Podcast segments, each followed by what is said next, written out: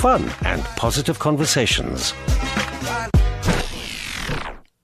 It is 19 minutes uh, past our two, uh, two, and thank you so much uh, for not touching that dial. We are now doing our wow moment after that almost depressing conversation, and that's the reality of unemployment in South Africa, taking away from statistics and just hearing human life stories.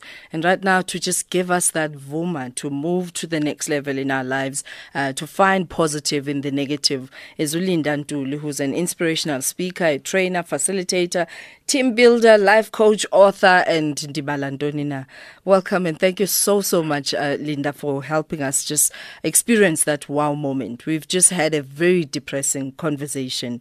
How do we even think that we are worthy of uh, receiving money and have a conversation with money when we can't even afford a loaf of bread? Thank you, Griselda. Thank you to all our listeners.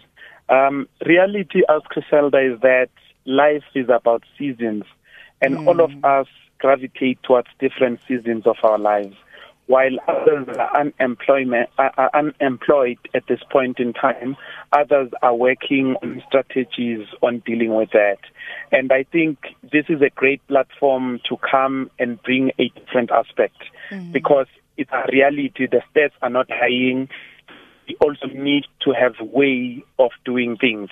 Hence, in my book, Taking Total Ownership of Your Money, I'm trying to say to everyone, you cannot survive, even though working, you cannot survive with only one stream of income because with one stream of income, you can only do so much. We're living in days and time where our kids go to expensive schools. Number two, everything that you're doing, you've got to pay for it. The crime in our country got to have security systems, um, you know, and a whole lot of other things that you need. The food that we buy, you know, is expensive. Our economy is not doing well uh, um, against other, um, you know, uh, countries. But reality is that we still have to push regardless of where we are. So when I say take total ownership of your, I'm speaking about streams of income as one of the chapters. Why streams of income? You cannot do it well with only one stream, one stream of income. So do other streams. And it's simple things, as Griselda. Today I've got four books that I've written. I used to sell books by Abu Dr. Tibane, Tamlapo, uh, Myles Munroe, TD Jakes, you name them. I used to sell their books and I made a bit of a profit from that. And at the time I was working as an engineer, earning very well, but I knew that with only one stream I won't survive. So, so, so I've learned from there to say this thing of streams, it must be a lifestyle. So I've been doing it for way over 17 years and I've seen it. Uh, as we speak, I'm working on at least six streams. And I'm telling you, every one of us please have four streams of income. Why four streams of income? You look at what you're doing in terms of your business, your work, but you also look at your passion. What is it that you like to do? Why don't you do it such that someone will pay you for doing it? Mm. I left engineering just to go and speak to people and bring hope.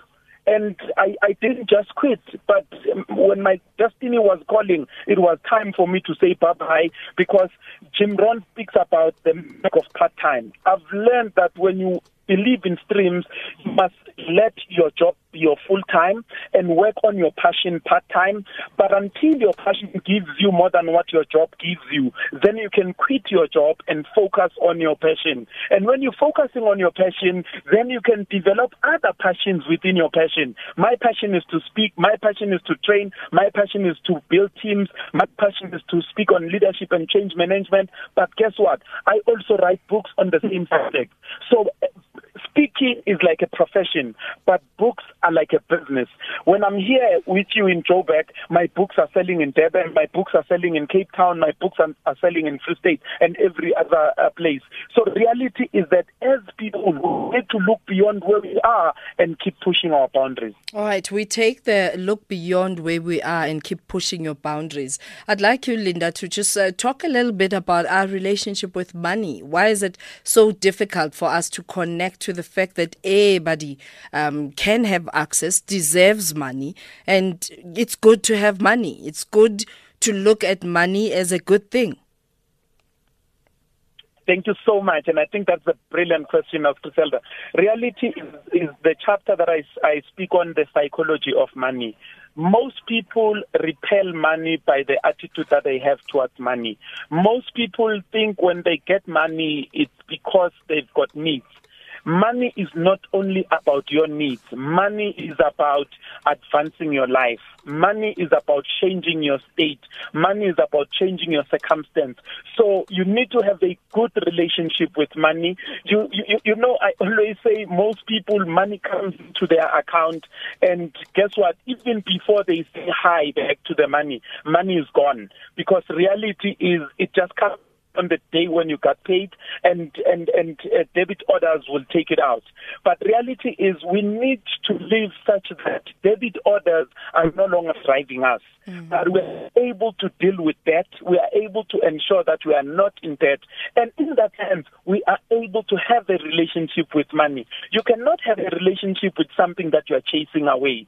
Yeah. everything that you want to have a relationship with you need to embrace it. You need to know that it must go and work for you, you need to speak to it speak to your money. I always say, even at church, when you are offering, speak to your money as you are offering it to God to say, Lord, this money, I wanted to do this and this and that and that for me. When mm. you do that, also, money goes and does exactly what you have asked it to do.